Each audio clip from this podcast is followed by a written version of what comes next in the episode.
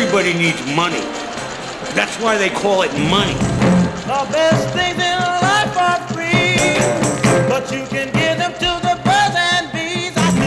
From Fool Global Headquarters, this is Motley Fool Money. It's the Motley Fool Money Radio Show. I'm Chris Hill, and joining me in studio this week from Million Dollar Portfolio, Jason Moser and Matt Argersinger, and from Total Income, Ron Gross. Good to see you as always, gentlemen. Hey. And it's earnings palooza. We've got the latest headlines from Wall Street, and as always, we'll give you an inside look at the stocks on our radar.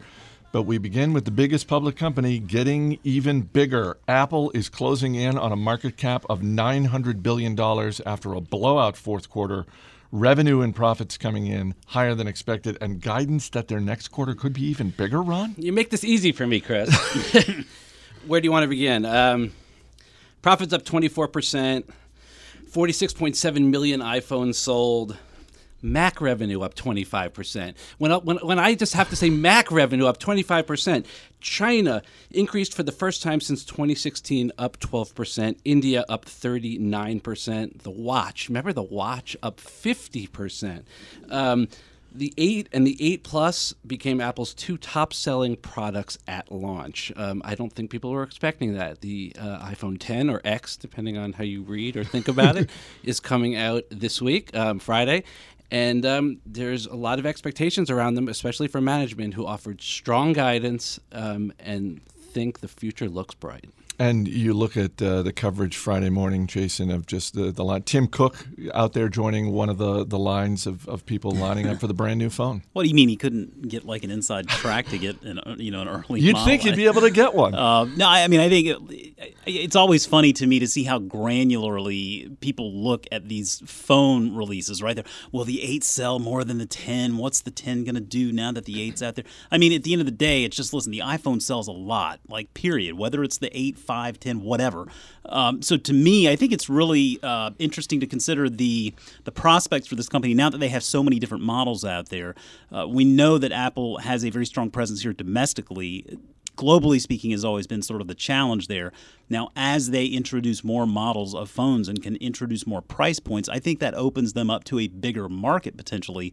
Uh, we always talk about how hardware is a race to the bottom, and, and Apple's not immune to that either. I mean, their margins are uh, coming down, but but that's okay because They're they also are- selling a phone for they- thousand dollars. Precisely. and not only that, they are doing a great job in growing that services side of the business. And I think that in looking at that opportunity, globally speaking, to get more iPhones into more people's hands, I think that really gives them a chance to boost that services uh, revenue a lot, which is higher margin, really attractive stuff. Uh, Up 34% this quarter. yeah, hard hard to pinpoint anything to, to criticize this quarter. Well, what's impressive is that Apple, eh, despite our concerns for I think years, is that the iPhone and Apple as a brand is still aspirational, and people are still in, they want it. And uh, to Jason's point, uh, the demand um, internationally and China growing is it's it shows you that people want those products, um, and and pricing power. They, Apple should probably hold on to that pricing power for, for longer than we think. this is one that in hindsight looks easy, and I know it's not. But at $100 a share, when we were saying this looks like a value investment and, and people should really be buying it, and here we are at 170, and it doesn't look like things are slowing down, and the stock is only 18 times right now earnings in a market that's 24 times. Um, this was this was this is there's no no brainers out there, but this was a good one. Uh, anyone think that a company other than Apple hits the one trillion dollar market cap? Eventually, yes. First, no. First, I, well, you know, at this point, though, I, I I'm still stubborn on this. I, I I think the last hundred billion is going to be tough for Apple. I think I think It's Amazon. the last I think Amazon billion. is still can sprint ahead. Maybe you can catch them. Facebook shares falling a bit despite third quarter revenue growing nearly 50% year over year. Profits up big too, Maddie, but Mark Zuckerberg's comments on the call scaring off at least a few investors. Well, I, they've been they've been warning for a while that revenue growth was going to slow down, uh, especially in the second half of 2017. Uh, we're still waiting for that because Yeah. I mean, as you pointed out, the you know revenue is up almost 50 percent, uh, 40 percent, 47 percent actually in the third quarter. That's up from 45 percent growth in the second quarter, um, and then the operating margin uh, expanded from 44 percent to 50 percent there are a very few number of companies, let alone ones as big as Facebook, that can have a 50% operating margin and be growing as fast as they are. And so net profits were up were up huge. Uh, on the engagement level, daily active users up 16%, monthly active users up 16%. Um, what I think they're concerned about, as you point out, is they're they're going to be stepping up investments, especially in 2018. Uh, and a lot of that's going to go to content, connectivity, AI, AR, VR stuff that they're doing. But a lot of it's going to go to the security stuff to you know ensure uh, quality and, and abuse prevention. I think that's going to be critical, especially if 2000, you know when 2018 is an election year. Um, I just you know, is that are we going to be talking about this in six months, nine months? I don't know. I mean, I think I'm glad they're taking these steps, and I think it's important. I don't think Facebook is a company that understands its own influence and how big it can be. Um, but you know, and so that's a medium to long term worry for them. But uh, I don't know. The, the results are just so impressive that I, the growth is really going to take care of a lot of these problems. I think. Well, and again, the the investments that they're going to make, as you said, particularly in security, I think that's what has a few investors saying, "Well, the margins have got to come down, right?"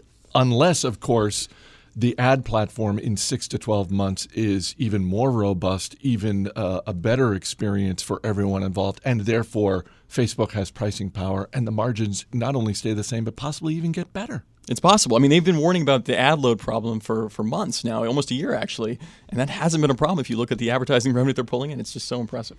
Starbucks' fourth quarter report was a lesson in looking beyond the headlines. Revenue was down slightly, earnings per share was flat, but stock up on Friday, Jason, and uh, among the things that I think uh, were missed by the robots that were selling this stock just on the headlines was the fact that uh, they basically had the same results in terms of revenue compared to a year ago, but uh, a year ago there was one more week in the quarter, so there. The, the the results are, are a little bit better than expected. Yeah, and I you know you'd sort of question why it went from down so much you know in after hours trading to up. I mean, I just don't think the bot spotted the fact that they said laser focus on the call, Chris. I mean, these guys are laser focused. Uh, Bye, bye, I mean, for me, listen, I know there are a lot of growth concerns out there regarding Starbucks in relation to where the stock is. It's so big, and we're talking about building more Starbucks inside of Starbucks and whatnot. But I, I really do feel like this is an investment that virtually any investor can own today and feel comfortable holding for many years to come. Uh, I think there. The interesting news here, we know that they were selling off a lot of the Teavana brand stores, closing that stuff down. Now it's really interesting to see that they're actually going to sell the Tazo brand or Tazo, um, and really place all of their uh, chips on Teavana. And, and I think that makes sense, really, because I think Teavana probably carries more brand equity today than Tazo Tea does. Um, I, I, they're just it's hard to point towards anything here where, where I have a question um, or concern. I mean, food mix was over 21% for the fourth quarter, and they're on track to hit their goal of 25% by 2021. We always talk about the fact that they just don't really ever nail it on the food side. Uh, I, one question I guess I have I mean, they're talking about this partnered uh, Starbucks credit card, this Visa card. I guess that could be kind of cool, but I'm not sure it really is that big of a needle mover. I don't know that that really matters as much for them. I'm surprised to see they only have 13.3 million rewards program users domestically. It just strikes me that they should have a lot more if you figure they probably have a market opportunity here domestically. I don't know, 250 million people that, that, that would be in their target. So for me, I, I don't know that that's something that's really going to last. And just give you some real time data here. I snuck a poll out there on Twitter today asking people the hard question. if you can only choose one, the Amazon Prime Visa or the Starbucks Visa, which one are you going with? 90% of 150 votes. Mind you, 90% are going with Amazon. So take that for what it's worth. For sure. Uh, you mentioned uh, they sold off uh, Tazo uh, to Unilever for nearly $400 million. What are they doing with that money? They are using most of that money to reinvest in the the Teavana brand. Uh, they are also closing down their e-commerce operations and sinking some more of that money into investing with their channel partners. So while you probably won't be able to get coffee from the Starbucks website anymore, I imagine they're going to come up with alternate ways to get it. I wonder if Starbucks, because it's underperformed, you know, over recent years, I wonder if it's gone under a little bit of a transition on the shareholder side. In, in other words, I think you go back several years, I think there was probably a lot of growth investors who were following Starbucks, looking at those 5% comps and looking at what they're going to do in China and elsewhere. And I wonder if it's transitioned a little to, you know, hey, these are investors who are looking for a steady business, looking for a growing dividend, uh, a company that's going to, you know, spend $15 billion on shareholders, either dividends or buybacks for the next three years. And I feel like maybe it's undergoing that shareholder base change, and, and now it's probably set to succeed a little bit, at least on an investment level. I think that's an excellent point, and I use myself as, as an example. I've never owned this stock. I never uh, thought about really doing it back in the day when it really was a growth story. I said, "There's too many Starbucks. There can't be so many on each block. You know, obviously I was completely wrong. And but now actually I'm actually thinking about maybe getting in and not thinking it's too late for the type of investment I'm looking for. Third quarter revenue for Mercado Libre rose 60%, much higher than analysts were expecting. Shares of the Latin American e commerce giant up more than 10% on Friday. Uh, Maddie, those fears of Amazon moving into Brazil, we can put those aside at least for one day. I think you can put those aside for maybe for a little while now. I mean, as you mentioned, the Amazon threat uh, and shares sold off after second quarter results because they missed earnings expectations. They kind of ramped up their spending and free shipping initiatives, which hurt margins.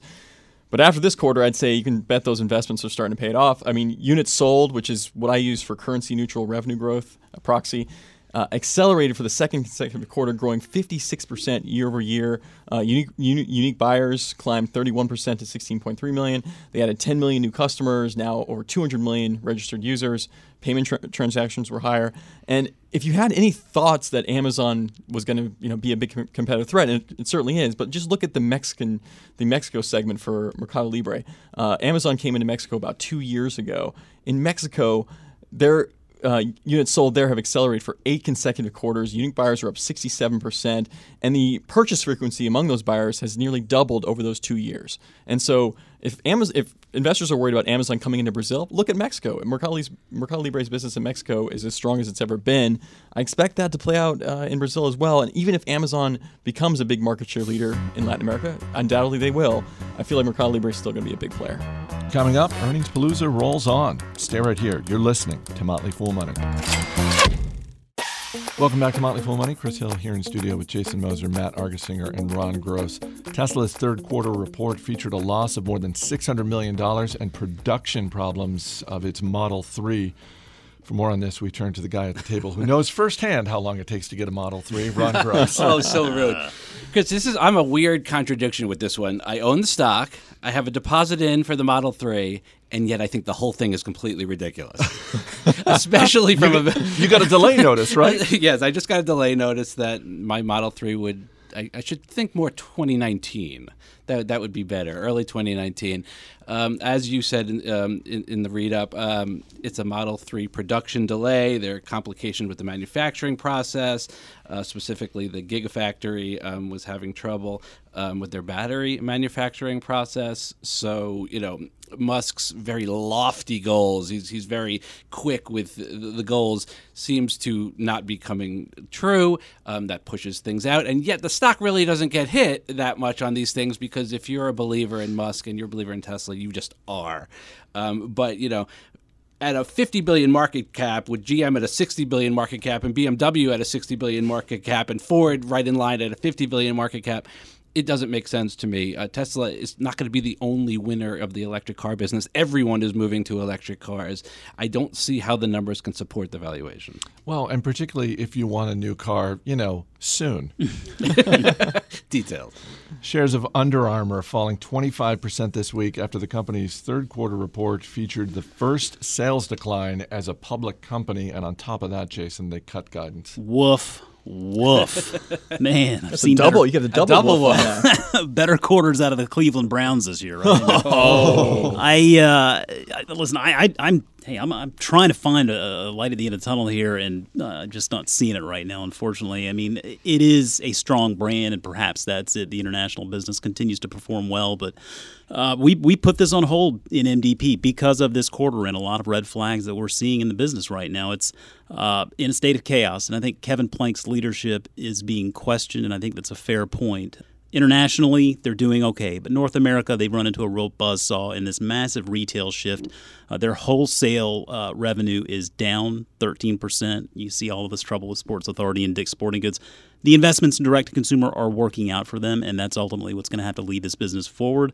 But we are looking for some key points here in order to be able to hang on to the stock. We want to see that this new leadership team they have in place is still there a year from now.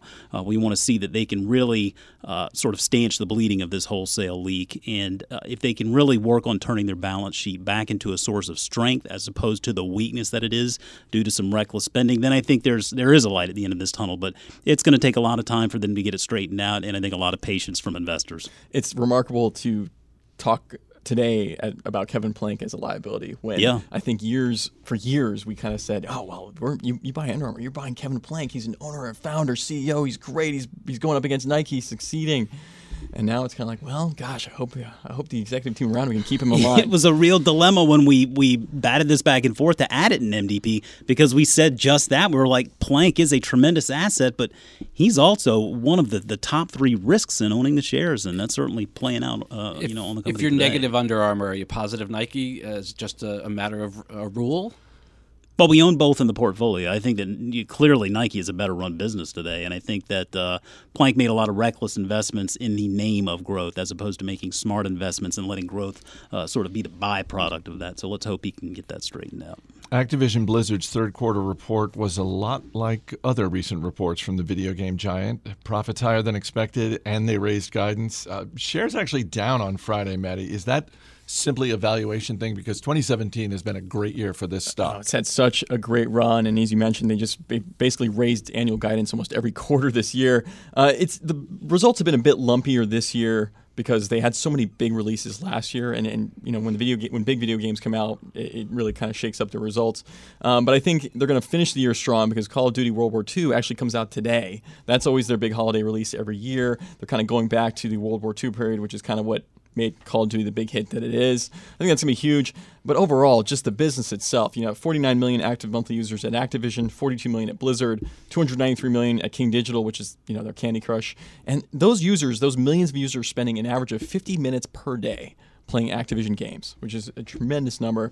Um, I'm really excited for 2018 because I think that's the year where esports is really going to break out in North America, and uh, Activision is kind of kicking, kicking that off in January with their Overwatch League. How is their marketing spend? Because you mentioned the new version of Call of Duty. I'm seeing a lot of ads on TV for that one. Yeah, their marketing spend is, is always huge, but the, the value that they have, of course, is that these these brands, these franchises have such huge followings, and so I don't, you know, I, I doubt they're spending a lot more than they do have in previous years. AutoNation's third quarter profits came in higher than expected. You tell me, Ron, is that why the stock was up 15% on Friday? No, I do not think so because it was kind of a It, blah. was, it wasn't that It was a quarter. block quarter. and they beat they beat estimates, but the pro- adjusted profits were down three percent, and the adjustment is for the Hurricane Irma, which took about eight uh, million after tax dollars um, off of the bottom line. Um, and, and for the most part, it was it was it was a rather lackluster quarter. The the reason the stock popped, I think, is that they announced a multi-year service agreement with Waymo, which is Google's autonomous car division, um, and AutoNation is going to provide long-term vehicle maintenance and repairs for Waymo's self-driving fleet. Um, it remains to be seen how that translates, you know, what level of revenue and income that translates to. But I think everyone got pretty excited that these traditional car dealerships are going to have a place in the autonomous world. You know, Ron, uh, since you're waiting on a new car, there is uh, an AutoNation uh, not too far from Fool HQ. We could hit that after the show if you want. So rude. Hit a man while he's down. I, I'm, I'm trying to help you. You know, Tesla says they don't think people are going to cancel and ask for their refunds back, but I got to admit, I'm thinking about it. I haven't pulled that trigger yet, but a couple of weeks ago, I saw a story on MarketWatch about a secondary market opening up where people are essentially selling their place in line at a profit. So you plunk down a thousand dollars, Yeah. and you can sell that for two thousand, three thousand to someone who wants your spot in line. Twitter me, Ron Gross 144. Uh, let's let's talk. All right, Jason Moser, Matt Argersinger, Ron Gross, guys. We'll see you later in the show. More earnings as Earnings Palooza rolls on. Stay right here. This is Motley Fool Money.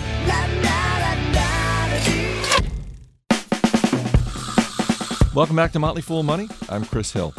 A couple of weeks ago on the show, I talked with Scott Galloway, professor at NYU Stern School of Business and author of the new bestseller, The Four The Hidden DNA of Amazon, Apple, Facebook, and Google. And we ended up talking for so long that we couldn't include everything in a single episode. So this week, we wanted to share the rest of that conversation, starting with Amazon's acquisition strategy.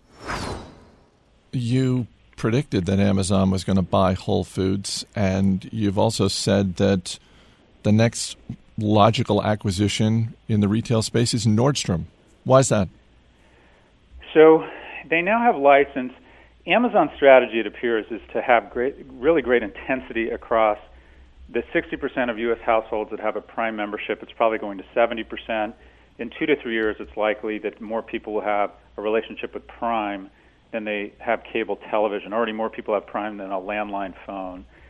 Uh, to get that sort of intensity, you need fluidity and you need um, uh, you can't be an episodic relationship. And the only way you can be in a, in a consumer's household once or twice a week is with grocery. And now with the acquisition of Whole Foods, Amazon has license access and permission into the wealthiest refrigerators in America. However, they still don't have license, permission, or access to the wealthiest closets or medicine cabinets or beauty cabinets. They've had trouble getting official distribution from luxury and fashion brands. And the acquisition of Nordstrom's would give them that. Nordstrom's in Seattle, is in Seattle. Nordstrom has outstanding locations. They have outstanding management and operations. It's a very well run company. The X factor here is this is a family controlled company, and these decisions are made over the Thanksgiving dinner table as opposed to in shareholder or board meetings. So you just don't know what could happen here. Most likely, it'll be a series of little acquisitions around the fulfillment side, and the dark horse for acquisitions from Amazon would be a Scripps or an AMC. I think Amazon is frustrated that despite having the second largest content budget in original TV, HBO still wins more Emmys with about 40% of the original content budget. And Jeff Bezos doesn't strike me as as someone who's I think he's willing to make big bets. I wouldn't be surprised if they go after a couple of these cable stations to get from D to letters D to M really fast with content. And they can also pay a lot because they can monetize this content by selling paper towels in the household. So, a lot of different things. I think for the next six to 12 months, they likely stay quiet and just digest Whole Foods. But there are some very interesting opportunities uh, for Amazon. I want to move away from the four for a second and, and get your thoughts on a, a, couple of other topics. And you mentioned Uber, and I'm curious about where you think Uber goes from here, because as you said, a year ago, Uber was looking every bit like the next great dominant company, and for investors, the next great potential stock. And that has obviously changed. Where do you think Uber is right now, and where is it going next? Yeah, so three or four years ago, I said publicly that I thought Uber was a huge threat to Amazon, and I was wrong. I thought Uber perhaps had sort of could be the artery or the circulatory system for last mile delivery, and it could be turned into these flexible delivery uh, delivery trucks, and that just hasn't happened. Uh, Uber has probably lost 10 or 20, maybe 30 billion dollars in value because of some of the cultural issues, and also the fact that, and I didn't recognize this a few years ago when I made this statement you and I could start a ride hailing company with 20, 30 or 40 million dollars in Los Angeles because we have to we need the money to create awareness, but we can create demand and supply, and that is we can create people, uh, drivers and we can create riders in one city. Whereas a company like Airbnb not only has to have local demand, it has to have excuse me local supply of apartments, it has to have global awareness and, and, and global demand because everyone descending on LA is from different parts of the world. So, for example, I would predict that Airbnb's value is going to surpass that of Uber's in the next 12 months because their moats are bigger. And if you look at Uber, what's become clear is their Amazon strategy of trying to spend everyone into the ground hasn't worked. And both Lyft and other competitors, including Ola, have been able to kind of go toe to toe with Uber and are now punching in their weight class. What do they need to do? I think they're doing it. They've cleaned up their corporate governance. They've got a new CEO.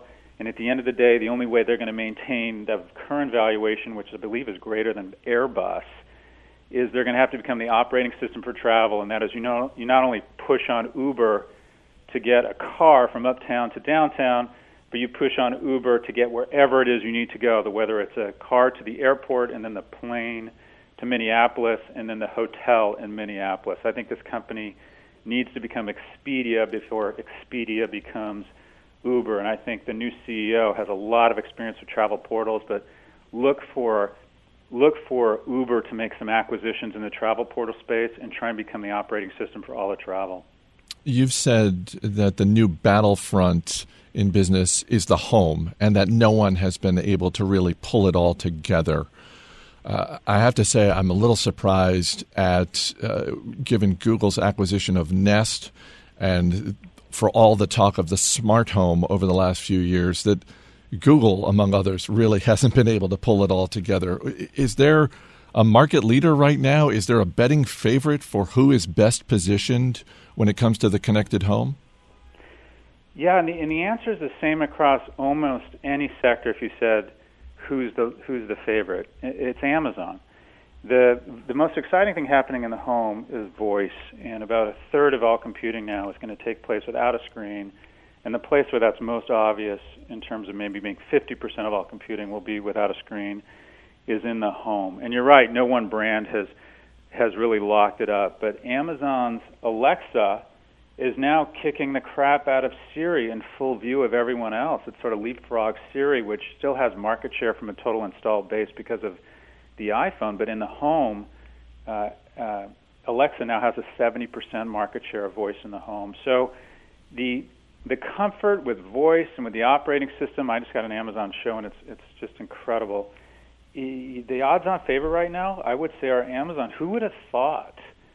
Two or three years ago that the hardware innovation of 2016 and 17 wouldn't be the Apple Watch or the Apple Pods, but it would be Amazon's Echo. So the odds-on favorite here is Amazon, but there's a lot of companies that could pull it off. Samsung is potentially a dark horse here. Google, you never want to count Google out of anything. Uh, but right now, and Apple, everybody wants an Apple logo on everything they own. But right now, it looks like Amazon has has the most momentum.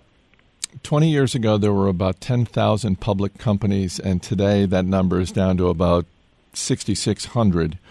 You took a company public. What's the best part about being a public company, and what's the worst part? Uh, gosh, that's a really interesting company. I can name a lot of the worst part. Um, uh, the best part, you know, it's if you're an entrepreneur, having a company go public is very gratifying. It's it's it's great to see employees and investors get some liquidity. It's nice to have potentially the currency to go acquire companies. But you can understand why, as, as you uh, adroitly pointed out, that two thirds of public companies are no longer around because the private markets now have liquidity and the reporting requirements and sort of the vagaries of the market or the short term pressure of the markets make it more tempting to stay private longer and longer. And unfortunately, this creates an environment where retail investors can't participate in some of the most interesting and exciting companies. But yeah, I don't I don't have any desire to take another company public. Once that was my first and last time starting a company that gets taken public would be my guess. Your day job is being a professor. How are your students feeling these days about the economy and their ability to just make their mark in the world? So, if you have the right skills, if you're a talented kid who gets a degree from a, a credential from a good university, and kids who graduate from the top 20 business schools have both those things, are really well set. They're outstanding. And this has never been a, a, a better time to be outstanding, but it's never been a worse time just to be average or good so those kids I don't worry about. It's the kid coming out from the not a top 20 school but a top 100 school that maybe has a little bit of debt that these technology or new economy companies don't recruit at, and that maybe comes out of school with debt and doesn't have access to this sort of innovation economy. That's the scary part. I, what you know, my observation of this economy is it's never been easier to be a billionaire.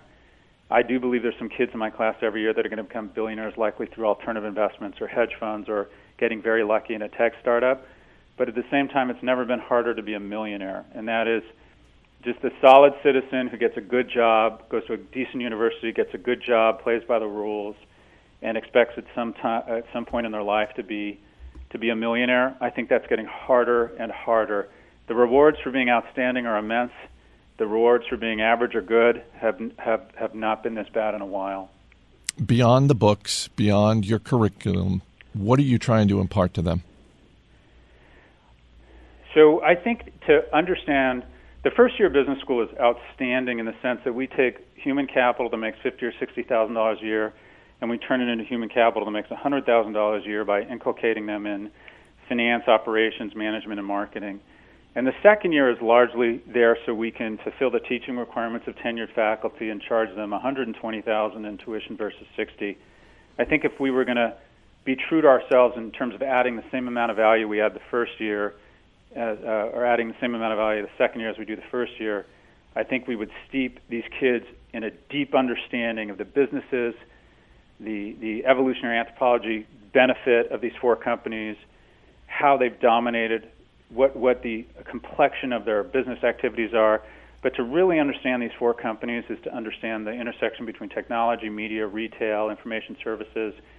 So what I what I'm hoping to accomplish with this book is the same thing I'm hoping to accomplish with my class. I hope the people who read it feel as if they or their kid have a slight economic edge over the competition and have an easier time creating economic security for them and their families.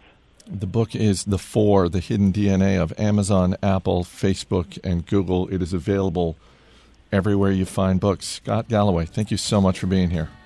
Thank you. Thanks for your time. Coming up, we'll give you an inside look at the stocks on our radar. Stay right here. You're listening to Motley Fool Money.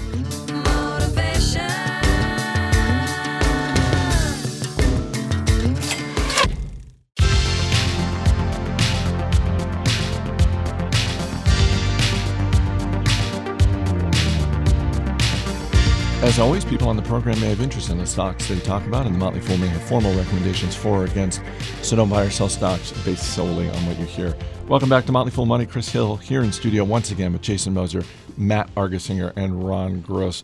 Before we get to the stocks on our radar, more earnings, guys. Third quarter revenue for Wayfair grew nearly 40%, but shares of the online home goods retailer down this week. Uh, they're in growth mode, Jason, and the stock has had a great year. I'm just wondering if uh, they're getting a little too frothy for some investors. well, uh, generally speaking, I think this business continues to do very well. You, you, keyed in there on the revenue growth, and I think all of the metrics that really matter are moving in the right direction. But there are three problems as I see it today. These guys are still not profitable, they're not cash flow positive, and they're not Amazon.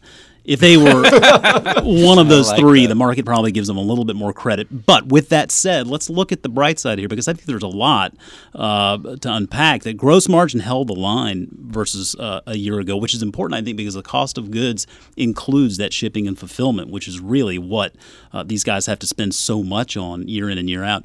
And uh, again, percentage of orders from repeat customers continues to grow. It's now 61% versus around 56.5% a year ago. So again, I think it's a good business. It's going to take some time and some some investment and some patience, but I think another encouraging sign is they have millennials really starting to enter that key demographic uh, customer that they focus on that 35 to 60 65 year old uh, homeowner or or uh, it can be a renter for all that matter as well. Um, and I think that's going to resonate with a lot of these consumers that have kind of been raised in this e-commerce age. So I, there are a lot of tailwinds here. I think they're witnessing some success on the on the wedding registry front and um, all in all it's a good business. I like what they're doing. I would not bet against these guys. I think they have a great perspective in trying to build out something that lasts. Have they give, uh, given any guidance on when they think they will be profitable, or do you, as an analyst, have any expectation of, hey, it's got to be by this point in time, or they're really going to be in trouble? I think that they're going to continue to string this along as the as long as the market will let it. I mean, it sold off after earnings, it recovered a little bit the next day. I think the market still gives these guys a lot of credit because the bottom line, those numbers, the sales numbers, the customers that are ordering, that, that all tells the tale. This is a business that's growing. A lot of people are using the platform. The pizza wars are heating up. On Wednesday, Papa John's reported third quarter results, lowered guidance, and blamed the NFL for their struggles. Founder and CEO John Schnatter said the NFL and its leadership hurt the company by not resolving the player protests that have been taking place during the national anthem. On Thursday, Yum Brand's third quarter report featured strong results from Pizza Hut, and when analysts asked, Pizza Hut executives said the NFL is having no impact on their sales. I was fascinated to watch this little drama play out, in part because I just felt like Papa John's was kind of getting in over, getting ahead of themselves. It seemed like a not very great excuse, regardless. Like, put the politics of the issue aside.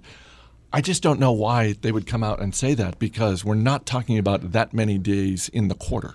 Uh, I, I, think they need to be careful of not to see. They're not seeing the bigger picture, and the bigger picture is that they've tied their wagon to the NFL for the last seven years as the official pizza of the NFL, and viewership is down, and viewership is not down because of this controversy here. It's down for many reasons. Among them being that we're all watching TV differently nowadays. Nowadays, TV viewership in general is down, and if that's who their wagon is tied to, they need to rethink their marketing campaign, or they're going to continue to suffer. We're also living in the age of Grubhub too. I mean, you can have anything delivered at this point. It's not just pizza anymore. I think that's playing out on not only Papa John's but Domino's, Pizza Hut, all of them. I was just going to say, Domino's uh, seems to have no trouble putting up comps of I don't know eight percent or higher uh, quarter after quarter. So, uh, real quick before we get to the stocks on our radar, what is your go-to pizza, Jason? You know, at the end of the day, I think you got Just to keep toppings. it simple. We don't need to go Uh, you, for got, you, you gotta go with the, the Neapolitan margherita. Just sauce, some buffalo mozzarella, some basil, and let it rock. Maddie? I'm, I like Canadian bacon, but it's hard to find now now and then. But when Really? I do, oh yeah, I'm all in Canadian bacon. What's Is wrong there- with regular bacon? I don't, Uh, I just don't, uh, there's something about the Canadian bacon. Yeah? I don't know. Ham? Saltiness. It's like well, it's like it's like ham? no, Ham? it's like sharp ham, hard, you know, crusty ham. It's like ham on steroids, but not steroids. Just I get what he's saying. I just I'm perplexed by what appears to be a lack of Canadian bacon in America. I don't know. I, I, I can't find it. That seems like an opportunity for someone. Ron Gross, Yeah, I'm a New Yorker, man. Oh. Give me the pepperoni. All right. and you make it yourself, right? You're handy in the kitchen. Uh, you know, uh, we always say on this show that we can't offer personal advice, and uh, that's because we can't. But here's the good news: our friends at Motley Fool Wealth Management they actually can offer personal advice. Uh, so if you're interested in more details on that, just go to personal.fool.com. That's personal.fool.com and check out our friends at Motley Fool Wealth Management. Let's get to the stocks on our radar. Jason Moser, up first. What are you looking at this week? Yeah, dipping into the war on cash basket this earnings season. Square, ticker SQ, earnings are up for next Friday, and these guys are actually really performing very well. Not only are they growing a compelling business on the transaction side of the equation, but I like what they're doing in using all of their data to provide small business loans through the Square Capital wing of the business. Last quarter, uh, the loan volumes were 68% there, and Jack Dorsey, I think, is, is is dead set on growing that part of the business. And having worked at a bank and having originated a few small business administration loans, I mean, it was like pulling teeth the process. and, and really, Square is is simplifying that immensely, and I like that. So I like what the company's doing. I like what they stand for.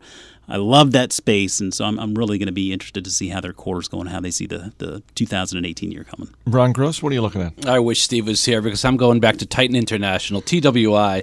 I've talked about this industrial wheel manufacturer time and time again, but it looks like this cycle may uh, finally have turned. This week's earnings report um, showed third consecutive quarter of year over year growth. Top line was up 21%. All segments up year over year on higher volume. Shares popped 15% on strong guidance for 2018. EBITDA going to increase 50 to 100% in 2018. Don't let the pop scare you. Plenty of upside left. Yeah, Steve uh, was uh, He made a little fun of me. a little funny. a little shot. Last time around, uh, Matt Argersinger, what are you looking at this week? I'm starting to sound like a homer on this one, but I'm sticking with Mercado Libre, M E L I. Even with the pop, Even with the pop, oh, especially with the pop. I mean, it's we've been waiting. Amazon, the, the Amazon threat is certainly real, but I think you have real evidence this quarter that Mercado Libre's business is has great sustainable competitive advantages. The, the investments they're making in shipping, customer loyalty, payments, it's really creating this sticky ecosystem for a lot of their users. Uh, look, you have a 12 billion dollar company that no matter what is going to have a significant share of Latin America's e-commerce. It's going to be a much bigger company in the future, no doubt. and the ticker symbol. Oh, sorry, M E L I. Uh, yeah, it's a good point that uh, they don't necessarily have to. They're in first right now, but they don't have to end up in first. They can be second and still do well. Yeah, still All be right. huge. All right, Jason Moser, Matt Argersinger, Ron Gross, guys, thanks so much for being here. Thank you, Thanks, Chris. Chris. That's going to do it for this week's edition of Motley Fool Money. Our engineer is Steve Broido. Our producer is Matt Greer. Rick Engdahl helping us out behind the glass All this right. week. I'm Chris Hill. Thanks for listening. We'll see you next week.